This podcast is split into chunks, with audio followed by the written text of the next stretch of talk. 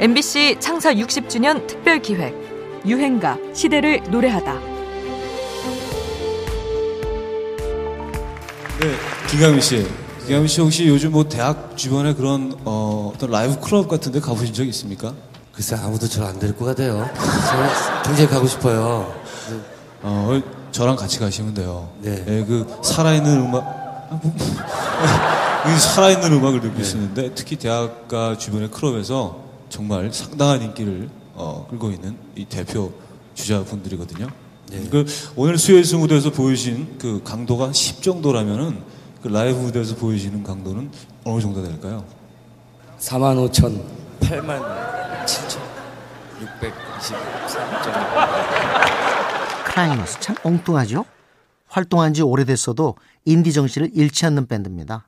인디란 성공에 민감한 주류 음악계로 가지 않고 하고 싶은 음악을 하며 제작, 홍보, 유통까지를 스스로 해내는 주류로부터의 독립, 자가 발전 태도를 가리키죠.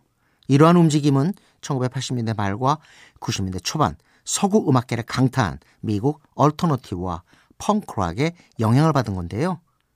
크라잉넛은 국내 인디록의 시작을 알린 밴드로 1995년 서울 홍대의 조그마한 라이브 클럽 드럭에서 활동을 시작했습니다.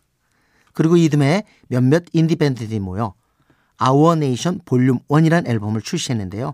여기에 실린 곡 중 하나가 말달리자였죠. 한국 인디록, 한국 펑크락의 출발을 알린 곡입니다.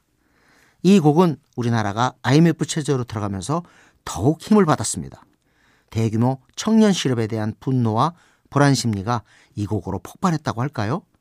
그런데 크라잉넛은 무슨 뜻일까요? 용산에 갔다가 저희 집으로 버스가 한 네 정거장 되는데 그 호두 과자를 사 먹게 되는데 호두 과자를 사 먹느라고 버스비를 다 쓴 거예요 모르고.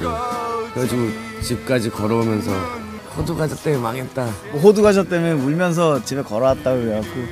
버스비 대신 호두 과자를 사 먹는 좀 철없어 보이지만 하고 싶은 건 하고야 마는 참 인디밴드스러운 이름입니다.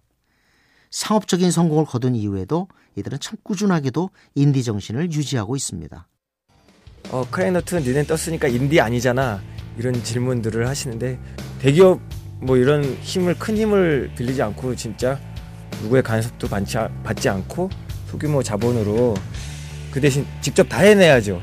뭐 작사 작곡 어, 녹음 프로듀싱 그리고 이렇게 공연 기획도 하거든요.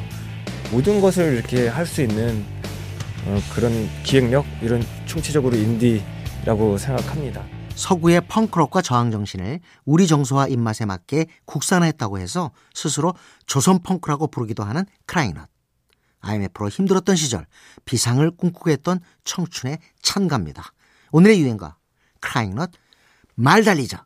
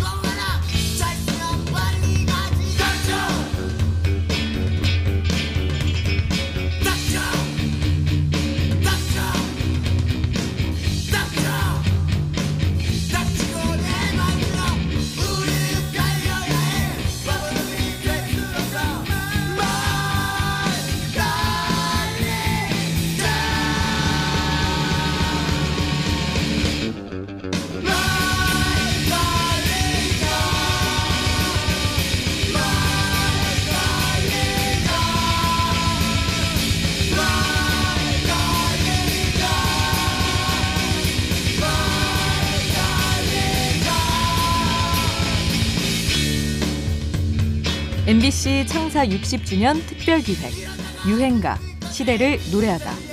지금까지 음악 평론가 임진모였습니다.